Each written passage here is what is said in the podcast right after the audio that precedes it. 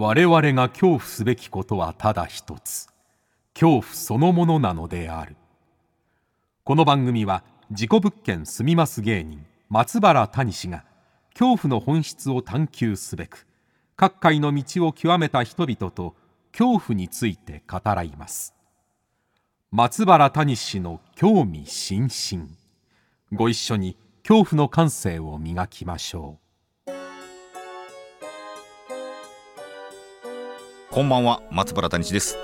今夜の対談相手は書評家怪奇幻想ライターの朝宮運河さんです。1977年北海道出身。大学卒業後からライター業を始め2008年頃からは自身の得意分野であるホラーや怪談幻想小説を中心に書評やブックガイドを多数執筆。怪奇幻想ライターとしてこれまで延べ500人以上の小説家や著名人にインタビューもされています。また手のひら怪談シリーズなど数々のホラー小説の編集者も務められておりホラー界の間口を広げるため日々活動されています。そんな朝宮さんとの対談をお聞きいただくのですが、えー、まずはあれですね。そのやっぱ朝宮さんが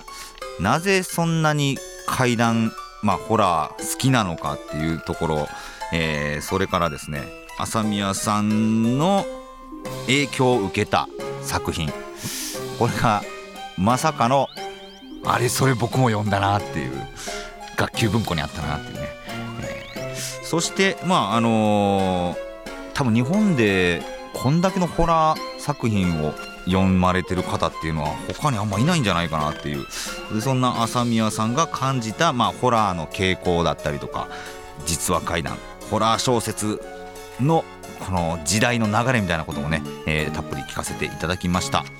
ということで番組をお聞きの方はぜひハッシュタグ興味津々。興味の今日は恐怖の今日です。ハッシュタグ興味津々で感想バシバシつぶやいてください。それではお聞きください。どうぞ。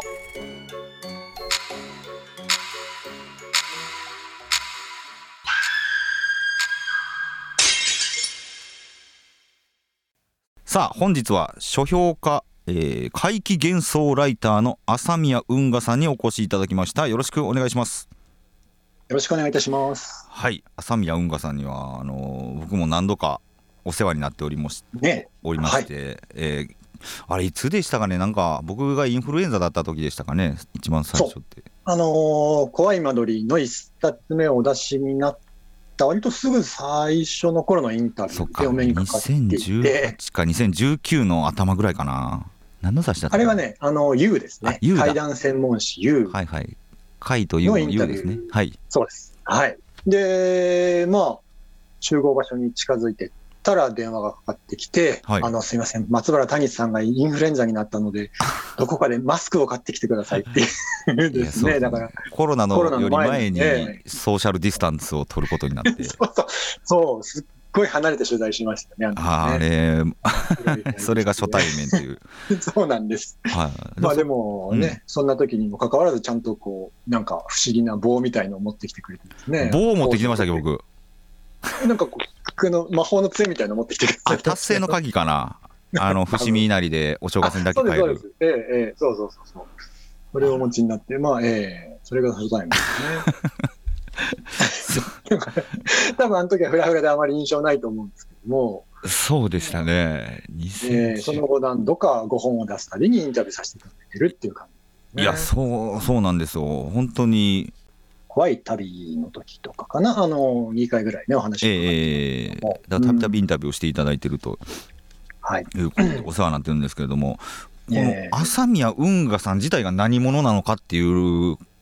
ことなんですけど、ね、誰っていう感じだと思うので、はい、ちょっとあの、はい、まあ、どういうお仕事をされているのか、ちょっと説明していただいていいですか、サ宮さんの口から。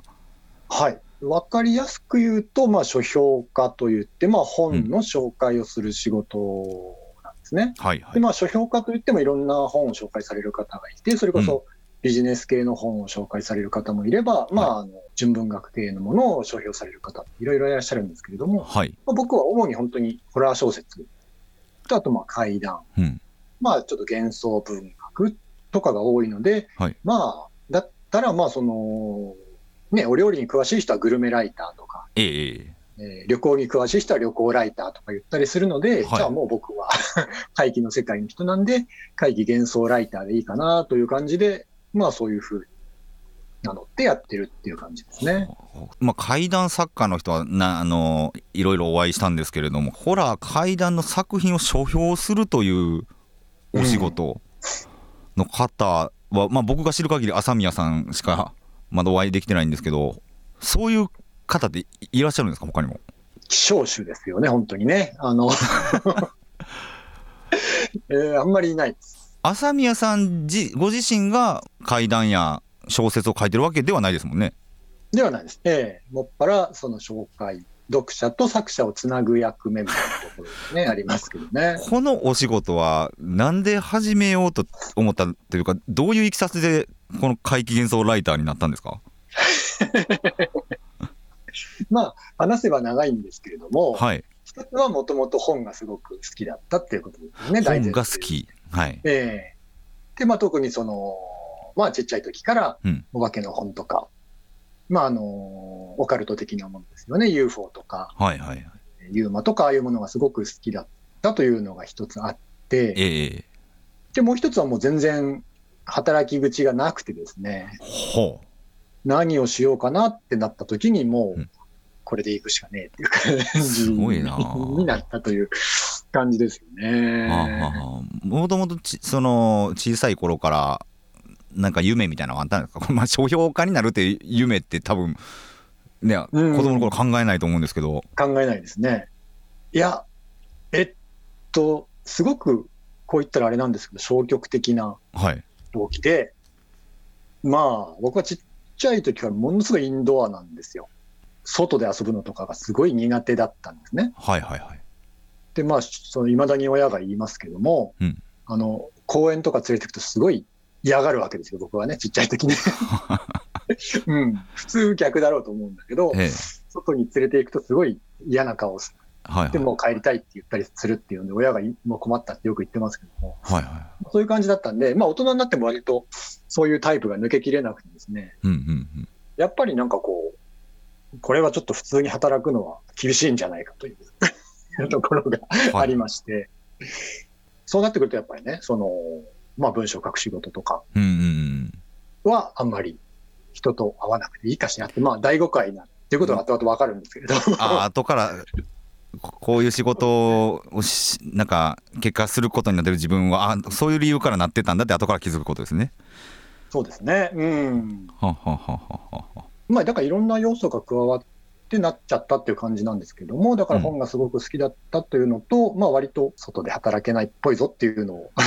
になんとなく10代後半ぐらいから気づいていったっていうのと。へあとあの、僕は大学で、まあ、日本文学っていうのを勉強したんですけども、はいはい、大学院っていうところまで行って、大学院まで行って、はい、行ってるんですよ。うんうん、まあ、ちょっとその文文学がね、やっぱ好きで行ったんですけども、はい、大学院に行くと、ますます就職がなくなるわけですね、これはね。ああ、そうなんだ。はい。うん、恐ろしい話。炎上 お父さんもね、あの、研究の。炎上お父さんも。おっしゃってましたけど。食うために小説書くかみたいな感じでしたもんね。そうそうそうそうまあ、炎上さんはね、あの、非常に優秀な感じのあれですけど、僕はそうじゃなくて、もっとダメな陰性だったので、あの、うん、もっともっと就職がなくてですね。はははで、その大学院にいた頃からポツポツそのライターの真似事みたいなことをしてたので、はい、なんとなくそこからあのなってったっていう感じですかね。はあ。子供の幼少期のお話にちょっと戻っちゃうんですけれども、はい、出身が北海道函館ですよね。そうです。これ北海道で過ごした幼少期っていうのはなんかどんな感じだったかな？そそれこそ寒いから家で本ばっかり読んでたのかっていうわけでもないんですけども結構あれですか、あのー、函館の中でも田舎というか自然が多いところなのか函館の中でも都会なところに住んでたのか？あ割とあの住宅街は住宅街、ね、住宅街住宅街なんですね。ただまあ北海道なんだって割と雑木林みたいなねちょいちょいあったりしましたけど、うん、はいはい、そんなにど田舎っていう感じではなかったと思いますね。なんでしょうね北海道的な部分って自分もすごい生きててあるなって思うんですけど。ああるんですね。はい大雑把。大雑把ってことなんだ。えー、えこの幼少期北海道に行った時になんか不思議な経験とか体験とか。幼少期は僕はそこまでそんな数えるほどしかないんですけども、はい、今言ったように近所にすごい雑木林があって、うん。うんなんかこう、まあ、北海道の、ね、白樺の木とかがわーっと奥までね、あったりするんですけども、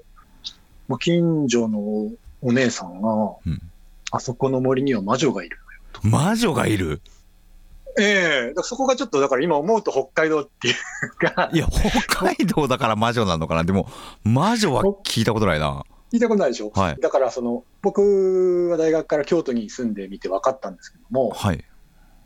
やっぱりね、あの、お地蔵さんとか見たことなかったんですね。お地蔵さんがない？漫画でしか見たことがない。ああ。あの、日本っぽいものっていうの。ははははお地蔵さんとか、あいわゆるその昔から代々伝わる古い旧家があってみたいな話とかってね、割と、はい、まあその青森よりも南だとあるんですけれども、ええ北海道になると、パコッとなくなるんですよね、それがね。はあ、確かにお地お地蔵さんってあんま聞かない、見ないというか。ね、まあ、大体明治以降なので、まあ、神社とかもあるはあるんですけれども、はい、そこまで古い神社っていうのはなくて。はあはあうん、まあ、そうなってくると、どことなくそれ抜けがいい階段に なってくるんじゃないですかね。抜けがいい階段になる。ドロドロした、じめじめしたものじゃなくてっていうことですか、ドロドロしたものじゃそう、そういう感じだと思うんですね。はあ、うん、でもこの本をよたくさん読んでいったら、ね、北海道にないものがいっぱい出てくるわけじゃないですか。それこそお地蔵さん、お寺、神社もそうですけど、子供の頃に憧れみたいな、なんだろう、この世界はみたいな。あんまり憧れなかったんですよね。ほうどどのタイミングでこのホラーが好きになるんですか？うん、それはね、いろいろ考えてみると、うん、ホラーっていうか、まあ、やっぱ怪しいもの全般はちっちゃい時から好きでしたよね。いまだに覚えてるんですけども、はい、子供の時にその学研漫画シリーズっていうのがあって、はいはいはい、そのまあ、いろんな科学のことですとか、まあ、偉い人の話とか、まあ、そういういろいろなことを漫画で学べますっていうシリーズがあって。あありましたね。はいはいはい、はい、えー、その中に、まあ、今持ってきてますけど、いるいないの秘密っていうですね、まあ、あの、シリーズの一冊があって。いるいないの秘密いるいないの秘密。ほう、学研漫画シリーズで。ええーうん、それを、まあ、たまたま読むとですね、はい、あの、もう、あらゆるそのオカルト的な UFO、円盤、幽霊、雪男みたいなことが載ってるわけですね。ほうで、それ、まあ、結構トラウマ本として有名なんですけど、絵がものすごい怖いんですよ。へえ、わ、読んでみたいな。えー、はあ、面白いですよ。えー、で、それからその辺のものが結構わーっと気になりだして、うん、で、特に最後の方にノストラダムスの大予言の話が出たんですね、ノストラダムス、はい。えー、で、もうそれが、1999年世界が滅びるみたいな話が、うんうんうん、すごい怖いリアルな絵で描いてあってですね、はい、で僕は当時日曜学校っていうねあの教会に、あのー、なぜか姉と通ってたんですけどはいはいはいはいはいはい、はいえー、別にクリスチャンでもないんですけどなんか昔の子ってよく日曜学校に行くんですね。へえでそこでまあそのねキリストの、うん、キリスト教のねあの神様に向かってやっぱりノストラダムスの内容言当たりませんようにっていうことを必死になって 祈るぐらい神様に祈ってたんだ、えー、毎週そうそうそうそう。だからすごいピュアな子供ですよね。うんどうなんでしょうね、うん。可愛いもの好きかどうかっていうのは分かんないんですけども、はい、不思議なもの全般はすごい好きだったんだ、ね、ああやっぱそういうふうなね。そういうものと本と出会ってしまうとうん。影響を受けてしまうということですよね。そうですね。他にも何か影響を受けた、まあ、映画だったり本だったりテレビだったりなんかあるんですか？そういう怖いもの。まあいっぱいありますけどね、うん、どうかな。小学生の時にまあそのやっぱり本をいろいろ図書館とかで借りて読んでて、うん、あの子供向けの小説のシリーズで「ずっこけ3人組」っていうシリーズ、ね、ああありましたね。図書室とか、うん、学級文庫にもありました。ね、ありますよね。はい、昔の子は結構読んでたんですけど。の時代でも、はい。ねで、ずっこけ三人組っていうのが、ちょいちょいガチの怪談話が入ってくるんですよね。ずっこけ三人組の中に怪談入ってくるんだ。入ってきます、入ってきます。へえ。ええあの油断してるとすんごい怖い話が入ってて、それでうわって、あの結構それがね、あの衝撃を受けて、しかもその怖いものをちゃんと確かめてみようみたいなスタンスもあるわけよね。はいはいはい。うん。3人組がいろいろ調べていくと、うん、まあ一回科学的に解けたりするんだけど、それでもまだわからないところが残るみたいな話が結構あって、うん、あれはね、あの、ずっこ系は怪談に限らず、すごくその本の世界全般へのすごいいい入り口で、あれ今読んでも面白いんですよね。ははは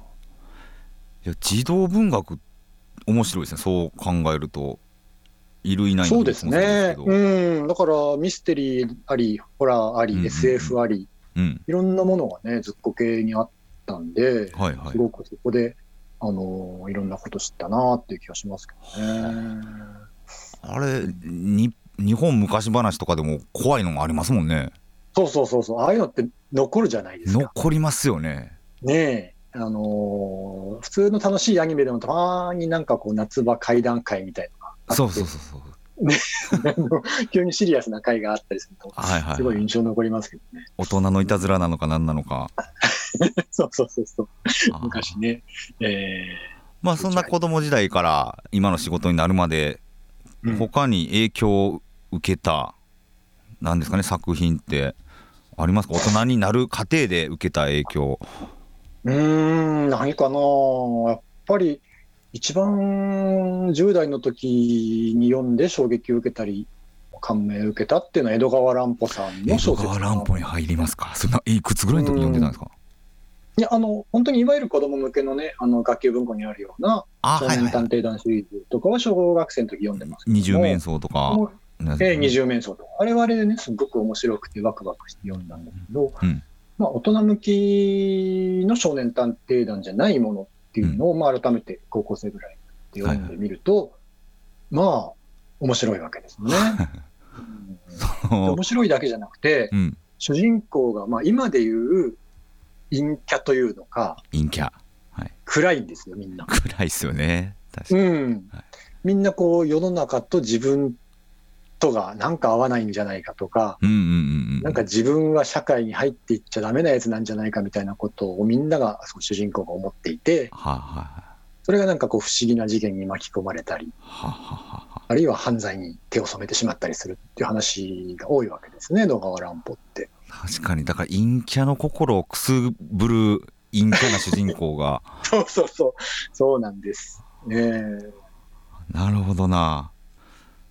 でもまあそれでまあいろいろあってね書評家になられて。そういろいろいろあるがいろいろ長いんですけど。い。ろいろ長い。なんかかいつまんで言うとどどんな？いやかいつまんで言うと書評家になる方って割と出版社に勤めてたりとかすることが多いんですよねもともとねそこで独立するみたいなパターンが多いんですけど、はいうんうん、僕は本当にそういうのがなくて、はい、あの雑雑草のような生き方しかしてないので、ね、ずっとフリーでそうなんです。すね、あの大学出て、大学院出て、うん、まあ、その後フリ、フリーターみたいのをや長らくやってて、はい、ですごい安い借家に住んで、ネズミとかが大変だったんですけど、はいはいはい、安い、あのすごい安い家で、はい、なんか、お化けも出たりとかしてですね。お化けも出てたんですね、その時に。お化けも出ましたね。これはどんな物件に住んでたんですか、そのフリーター時代というか、まあ、学生時代になるんですかね？いや、学校終わってからです、ね、学校終わってから学生時代の方がまだいい家に住んでて、はい。仕送りがあったんで。はは仕送りが親ってね、助けてくれますよね。助け、助けてくれますからね、学生の時はね。でもその後ね、就職もしないのでどうしようもない感じになっちゃうんで、うん、僕は大学が京都だったので、はい、そのまま京都でフリーターをやってたんですけども、うん、まあ、家賃が2万円台というですね。安いなはい、えー、で、まあ、築何年か分かんないけど、まあ、戦前に立ったんですか？って大家さんに聞くと、それはそうやろうなって普通に言われるような、あの戦前の古い町屋に住んでたわけですよ。うんはいな。なんで安いんだろうと思ったら、うん、半分ぐらい入っちゃいけない部屋があって。半分も入ってはいけない部屋がある なんかね、要はあの、大家さんの荷物置きみたいな感じなんですよね。はははは。荷物置きっつっても普通に生活の痕跡がリビングとかに残ってて、はい。あの、昔のリビングなんで、あの、ガラスケースに日本人形がわーっとあったりとか、はいはい、昔の家って置いてるよな。ねあの、お土産のちっちゃな、こう、各地の、あの、はい、ね、木でできたもんとか。下品みたいな。何なのだろうっていうのとか、ね、何なんだろうだろうというのがずらりと並んでて、で、まあ、古臭いソファーがあってっていう部屋があるんですけど、今考えたらそれで呪物と呼ばれてもおかしくないようなもんですよね。本当 そんな感じのスペースが半分ぐらいあるんですよね。うん、だからそこに、まあ、細々と曲がりする感じでですね、あの、住んで、で、まあ、とにかくそういう古い家なんで、やっぱ京都の、ね、昔のうなぎの寝床式の家なので、うん、寒くて暗いんですよね。はい、うんで、夜中、メロンパン食べようと思って置いといたら、うん、ネズミがかじってたりとかしてね。うわ、嫌やな。めちゃくちゃ嫌やな。あれは、もう本当に腹渡が煮えくり返りましたね。うん、そこ幽霊的なものっていうのはどんな感じそれは、うんとに、だから僕ははっきり見てないんですよ。はい。で、なんか霊感のあるっぽい人に言わせると、うん、古い家だから何かはいるんだけれども、うん、何か悪いものがいるわけじゃなくて、うんうん、波長が合うと、ひゅっとこう、引き寄せ合うような時があるんじゃないのかなみたいなことをその人が言ってたんですけれども、はい、僕の場合はその、まあ、暗い台所があってですね、あの窓とか、本当に2階の天窓みたいなちっちゃいのしかないような暗い廊下にある台所があって、はい、そこでまああの自炊をしてたのね。うん、で、そのコンロに向かって立ってたら、耳元で、はっはっはっはっはっっていう笑い声がですね、本当に耳に耳耳の耳たぶの後ろぐらい聞こえてきて。めっちゃ嫌やな、それ。はい。うわってなるじゃないですか。はい。で、まあ、振り返ったら当然誰もいなくて。笑い声は僕はそれまであの、怪談話とかたくさん読んでたので、はい、そういう体験がね、あることは知ってたし。実際体験として初めてですか、そんなことは。それっぽいのは、まあ、ベトベトさんにあったぐらいですか、ね、ベトベトさんにも会ってたんですね。それ、かいつまんで言わなかったですけど、小学の時にやっぱり、それも耳だけなんで、なんか音系が多いのかもしれない。そうか、ベトベトさんは音ですもんね。そうそうそう。そう姿は見てないけど、その。足音だけがいい。はいはい、なんか、あの、アスファルトの上を、夕方の夏の夕暮れに、シャンシャンシャンシャンシャンシャン。こう、変に甲高く響くような足音がずっと後ろついてきて、で、脇に寄ったらその、ヒュンヒュンいう足音が前に消えてったっていうことが一回だけあったんですね。ほうほうほうっていうこともあったんですが。2回目の音の幽霊。そうそれも含めると2回目の音の幽霊で、で、よく怪談話なんかで読んでて、いや、それっていうのはきっと、なんか疲れてたり、脳みその中で何かがね、聞こえるような感じなんじゃないのかなと思って読んでますけど、はいはい。やっぱり自分がそういう目に遭っちゃうと、うん、あの、本当に息吹がかかる感じなんだなっていうのと、すごい、外から聞こえてくる感じっていうのがね、わかるんで、はいはいはい。怖えぜと思いますね、ね。でもやっぱホラー好きでも、実際自分が体験すると、いや、怖えってなるんですか、やっぱり？体験したくないですよ。体験はしたくない。したくない。あのー、その家にいた時っていうのはね、今言ったみたいに、すごいお金もなかったですし、はい、また階段がすごい好きな時期だったので、まあ今でも好きですけど、はい、本当に階段実話を毎日読んで、で稲川淳二さんの心霊ビデオを借りてきてみて。仕事もせず、怖いのばっかり読んでみて。そう、そういうね、人の、人の家に住んでですね。で、あのー、よく夜中、近所のお寺のお墓に散歩とか行ってたんですよね。もう自ら求めてるじゃないですか。そうなんですよ。はい、で、そういうことしてたから、まあ変な目にあったのかなと思うんですけども、それが一回と、はい、もう一回あったのは、だからその、お寺に行って、うん、あの友達が何人か泊まりに来たんですよ。はい。じゃあ、俺がいいとこ案内するよっつって、そのお墓に行ったんですよね、みんな。そのいつも行くお墓、お寺のお墓に。行きつけのお墓に。友達も怖いの好きなんですか、あ割と好きな人たちばっかり、はいはい、集まってくるんですね、うん、はい。そうそうそうそう。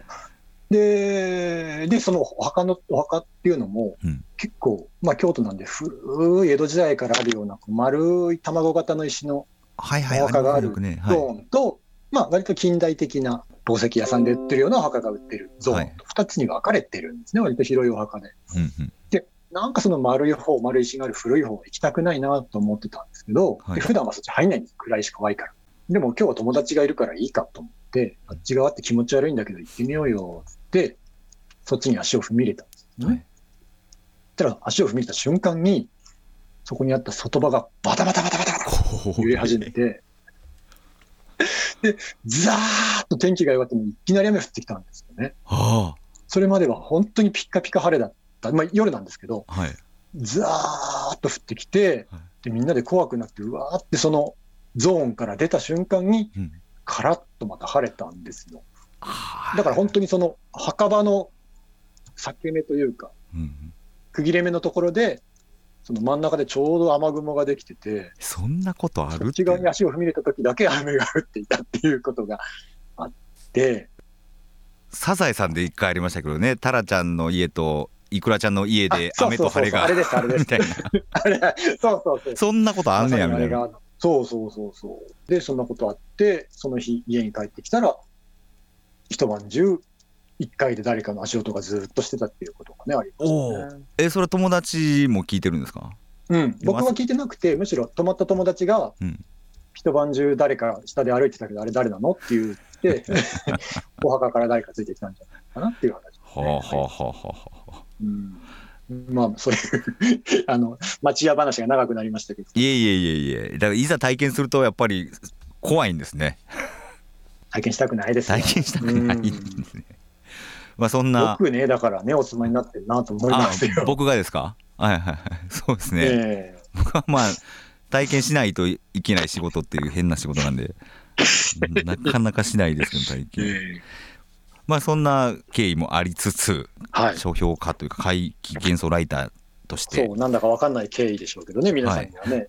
なんとなくなったということです、ま なんとなくなって。まあなんかあるよね。いろんな雑誌でインタビューもされていろんな作家さん、えー、怪談怪談の方、まあ、ホラー小説の方とお会いすることがあると思うんですけれども、はい、特になんか印象に残ってるインタビューとかってありますか？そうですね、まあ、皆さんそれぞれやっぱりいろんなこと話してくださるんで、とっても印象的ですけども、うん、まあさっき言ったずっこけ3人組っていうのがね、僕の読書のその目覚めだったので、はいはいはい、その作者である那須正元先生っていう方がいらして、はい、その方が、まあ、あの山口県にお住まいだったんですけども、はい、それがずっこけ3人組の、ね、何十周年だったかな、30周年だったかな、うんうん、の時にあのインタビューできるっていうことになって、お会いできたんですよね。はい。でそれがまあとっても嬉しかったなすごいですね、自分をこの世界に引き込んでくれた方の。すごい優しい方でね、印象残ってますね。はあ、それはあのー、言うんですか、僕はずっこけ3人組でこの世界に引き込まれましたよっていうのは。ああ、やそれは言いましたね。うん。すごいにこやかに嬉しそうになさってて、うん、まあよかったなと思いましたけどね。まあなんかいろんな方インタビューされてるのすごいなと思うんですけど、なんか気をつけないといけないこととか心がけてることとかあったりするんですか？いやー、いろんな方がね、大抵いい方なので、あのーはい、あれなんですけどね。いやどうでしょうかね。それは、あのー、谷さんもね、この番組とかいろいろやられてお話聞かれる一緒だと思うんですけど。一緒ですか、ね、まあ、なんでしょう。やっぱり、特にね、その小説家でなんか作品を書かれた方っていうのは、やっぱり自分の作品について、当然ね、思ってることっていうのも終わりでしょうし、はい、なるべくそれをその方が思ってることをたくさん聞けるように、道筋をつけるっていうのかな、ななんだろう。あの人ってそのおしゃべりしたいもんだと思うんですよね。はいはいはいはい。自分のことっていうのは。うんうん、あのやっぱこれインタビューってある意味占いとかともね近いのかもしれないんですけども、はいはい、なんかやっぱりおしゃべりしたいっていうその人の深いところにあるものまでなんかこうねタッチすることで、はい、なんかそのちょっと蛇口が開いてその人の中にあるものがバーっと出てくる。うんうんうん、で、そのまあ、きっかけが作れれば、もうインタビューとしてはね、正解というか、成功かなという気がするんですよね。このインタビューは蛇口ひねれてますか？いや、大丈夫です。もう。大丈夫ですはい、あの、忘れてたベトベトさんの話。ベトベトさん、ベトベトさんに会ってるってすごいな。すごい忘れてまして、その話。あ、ふと思い出した感じですか、ね、思い出、ええー、あ、よかった。ベトベトさんの蛇口をひねれたですね、ほんなら。でも、この活動っていうんですか、このライターの活動、もう20年やってるんですよね。まあだから、どっからが始まりっていうのはね、そのフリーターやったりね、うん、ドーナツ屋で働いたり、いろんな時代があるので、はい、あのいつからとは言えないんですけども、まあ、東京出てきて15年なので、はっきり、まあ、やってる15年ぐらいはやってるっていうことになってもいいのかなという気が。はいはい、なんかこの時代の変化というか、ホラーな作品のなんか変化とかって感じたりしますか、その15年の間で。えー、っと、ホラー自体はすごく盛り上がってきていて、ここ数年で。はい、それはね、うん、あの、肌で感じますね。ああ、やっぱそうなんですか。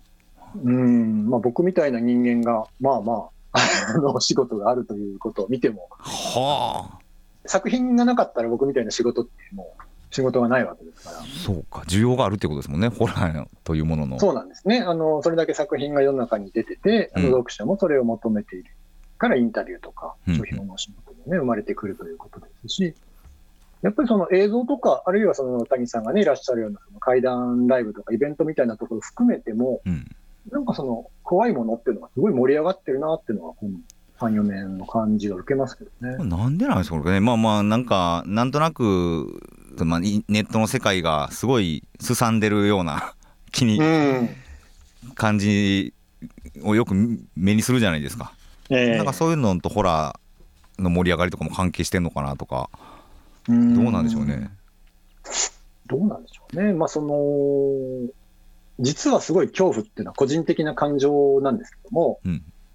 人と共有しやすいっていうかね、盛り上がりやすいんじゃない？か。あ恐怖が人と共有しやすいってことか。はあ。怖い映画とかでも一人で見ると、うん、うーん、怖かったってこういう、ね、うちにこもる感じになりますけども、はいはいはい。それを SNS とかで怖かったって言うと、なんかこう、人とこうね、なるほどな肝試しに行った後の盛り上がりみたいになれるじゃん。ああ。そういう意味でも、まあ、昔から百物語とか肝試しとかありますけども、はいはい、やっぱりなんか一つの優れたコミュニケーションツールでもあるのかなという気がしますね。そこと、その SNS 時代のなんか人とお互いに発信し合いたいっていう欲がちょっとうまい具合にマッチしてるのかな、ね、あなるほど、そういうことか。うん確かにな。共有したいっていう部分なんですね、その SNS が広がったことによって。そうですね、そこがあのフィットしやすいジャンルなのかなっていう気がしますけどね、ホラーって。あのいい話読みましたっていうよりは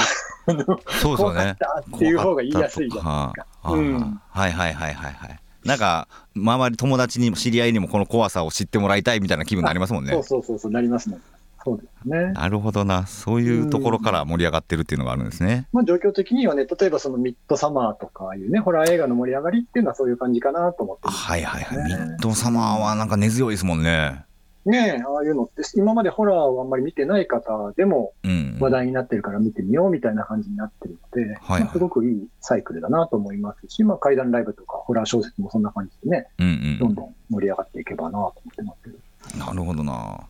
まあそん そんな中といいますか、えー、朝宮さんが、まあ、本を出されたというか、まあ、いろんなホラー作品を集めて、はい、アンソロジーっていうんですか？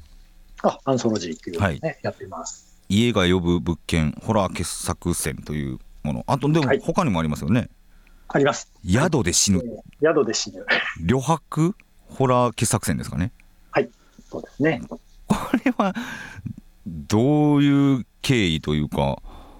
まあ、あのー、ここ近年、まあ、朝宮というやつがホラーをやってるよっていうことをなんとなく知っていただけるようになって、うん、はい。まあ、ソルジーをやりませんかっていうお話をいただけるようになったっていうのが一つと、はい。まあ、家が呼ぶに関してはもう完全にこれ 谷さんの活動のおかげですよね。ああ、事故物件。ええあの流れのおかげで、企画が通ったところは当然あるんじゃないかしらと思いますよ。えー、いや、そんなん言ってもらったら嬉しいな。いやいやいやいやいや。えー、で、谷さんがやられてるのは、そういう実話怪談の世界での家の話なんで、はい、まあ、家が呼ぶっていうのは、その、これまでフィクションの世界でどんどういう家物が書かれてたんでしょうかっていうふうな本なので、うん、まあ、怖い間取りとね、合わせて読んでいただくといろんな家が見れていいんじゃないですか。あ、なるほどな。ね。うん、それは嬉しいですね。他にも角川ホラー文庫とかでも。あ、はいはい。ね、あの、恐怖と、えっ、ー、と、再生という、ね、2冊の角川ホラー文庫企画戦っていうのをやっていたりしますね。はいはいはい。これはもう、あの、角川に限って、角川で出たやつを、うん、面白いやつを選びましたっていう本なんですけれども。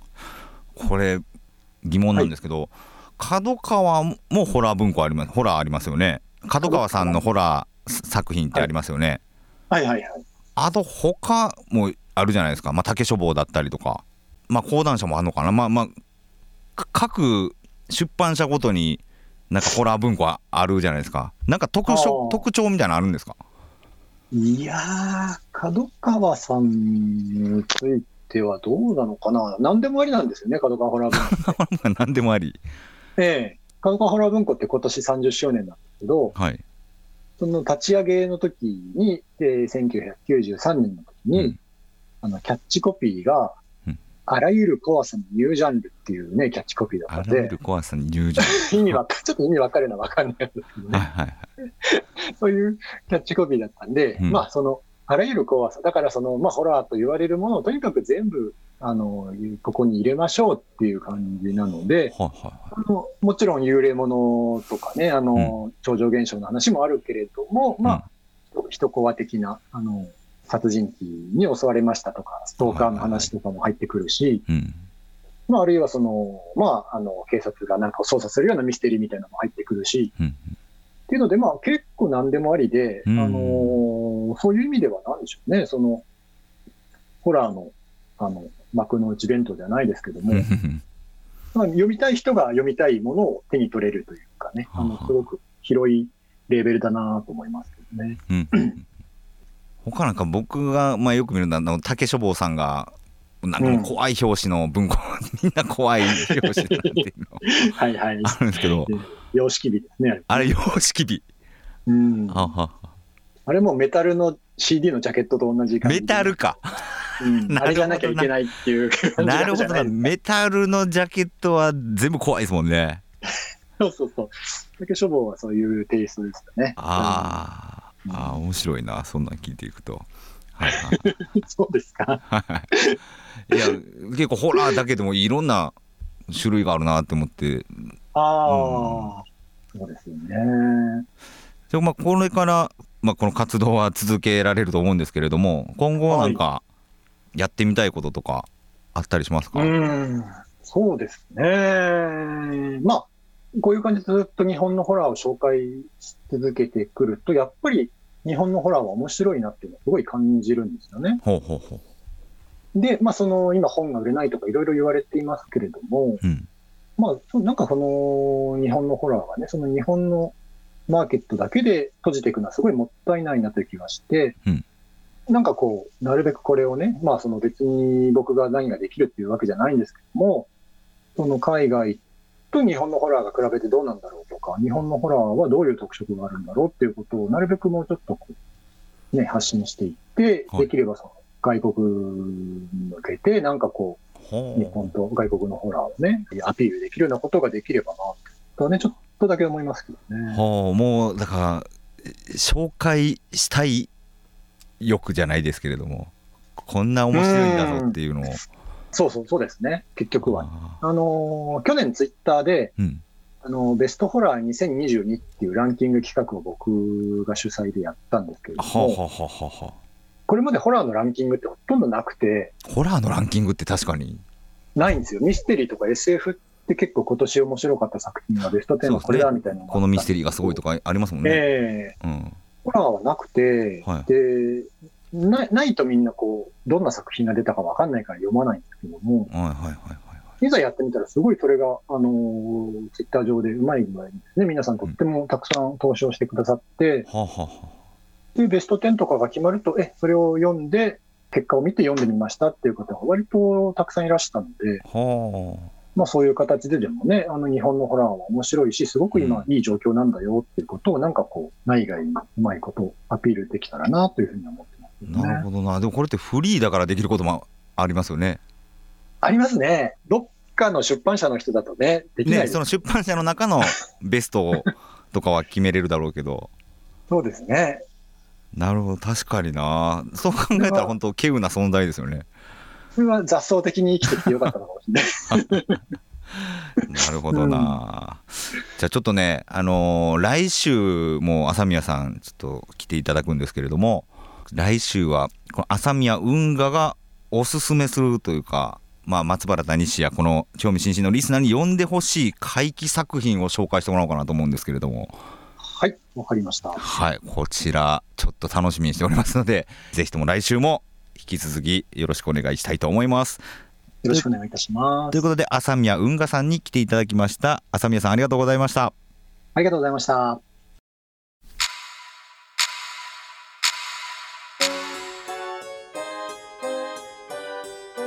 はい、いかがでしたでしょうかね。えー、朝宮さんに、たくさん聞かせてもらいましたけれどもあ、まあ、朝宮さんがこういう方だというのを今週知っていただいた上で来週楽しみにしておいてください。来週もめちゃくちゃ面白いですよ。朝宮さんがおすすめホラー作品をたくさん紹介してくださいますので、えー、来週ももう必聴。皆さん恐怖の感性を磨いてお待ちください。ということで松原谷氏の興味津々今宵はここまでです。皆様どうかお元気で。さようなら。蛇口ひねれてますかね？